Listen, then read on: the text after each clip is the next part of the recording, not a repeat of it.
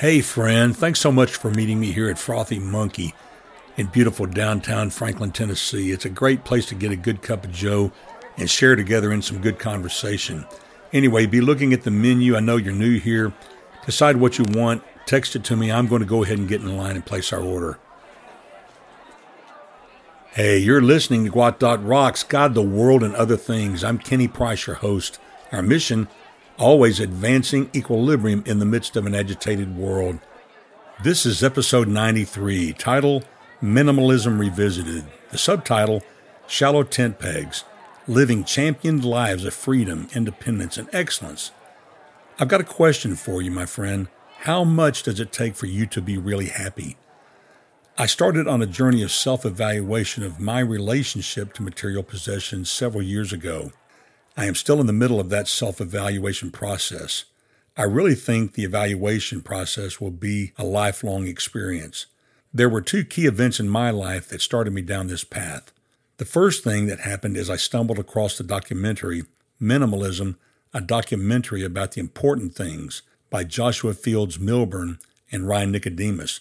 It was released direct to Netflix in 2016. The documentary is life changing. It began to set the wheels in motion in my mind to look at my life critically in the area of my relationship to things. For someone outside looking into my life, you would not see an excessive amount of things. That's not the point. Millburn and Nicodemus, who refer to themselves as the minimalists, define minimalism as a lifestyle that helps people question what things add value to their lives. By clearing the clutter from life's path, we can all make room for the most important aspects of life health, relationships, passion, growth, and contribution. The minimalists have a plethora of podcasts and videos that all focus on that one thing minimalism. I don't vouch for everything they produce. As with anything, you have to have a mind of discretion as you make your way through anyone's teachings. If we cut off every person who has a messed up life, or says the wrong thing at times, we would have to cut off the Apostle Peter, the Apostle Paul, and many other authors of the books of the Bible. In other words, don't throw the baby out with the bathwater.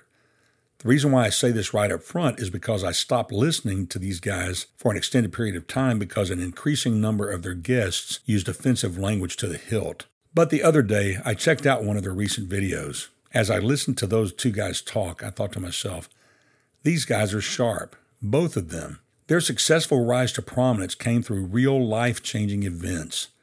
In the documentary, they share their backgrounds. These guys have paid their dues.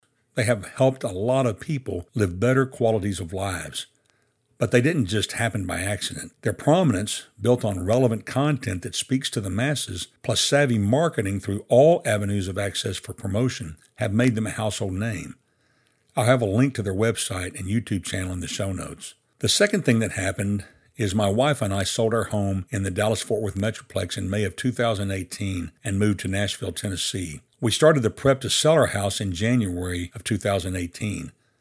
Though our main house was micro by today's standards, just a little under 1,400 square feet, we had a detached 900 square foot garage, which was a key part of our living space.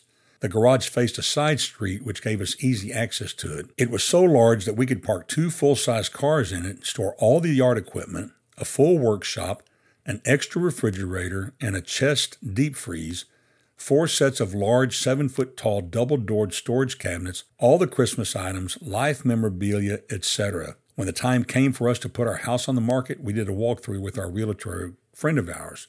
She was very complimentary to what we had done with the house. She thought it would be an easy sale. And as time proved out, it was. We sold the house to the first person who looked at it on the first day it was on the market and for the asking price. But when she got to the detached garage and the walkthrough, her face showed her shock. I'm being dead serious. It was as if she was looking at someone showing her an injured leg wound. She told us that the garage must be cleaned out, that it would be a real detriment to the sale of the home. Fourteen years of living in that home had brought with it an accumulation of a lot of stuff. The space we had could support the glut. It absorbed the impact of busy lives that struggled to rotate and circulate the stuff to find that one thing we needed that we struggled always to find. The stuff had become an impediment to a high quality of life, not an enhancement. So, my wife and I, we went to war against the stuff in our garage and ultimately the stuff in our home that we did not need. It was shocking how much stuff we gave to others in need, mission organizations who help those in need, and the trash. The sale of our home forced us to begin the good cathartic process of keeping only those things that add value to our life. It really has been invigorating to have the privilege to look at our possessions and pare down our footprint on the earth and seek to live as lightly as possible. Since moving to Nashville two and a half years ago, we have continued to systematically go through the possessions we moved with us in that one 26 foot Ryder truck that was packed wall to wall and floor to ceiling. The house and storage capabilities here in Nashville are one third the capacity of our home in Texas. It is astounding that it has taken us two and a half years to finally turn the corner on only maintaining the things that add value to our lives. We have been working through the stuff of our lives diligently with great intentionality. My wife and I just celebrated our 40th wedding anniversary last month. 40 years of marriage can produce a lot of life stuff. We still have some things to evaluate but my wife and I are feeling so much lighter in relationship to things. My podcast today is not a rant against wealth, large houses, or lots of possessions. God is the judge of each person's soul regarding your relationship to things. You may just have one thing, but if it's an idol to you, a replacement of God in any way, then it's sin. As the minimalist question, do you own your possessions or do your possessions own you? Friend, all of us need to live lives of excellence in a very real sense, we all are just camping on this earth, waiting for our transition to our final destination.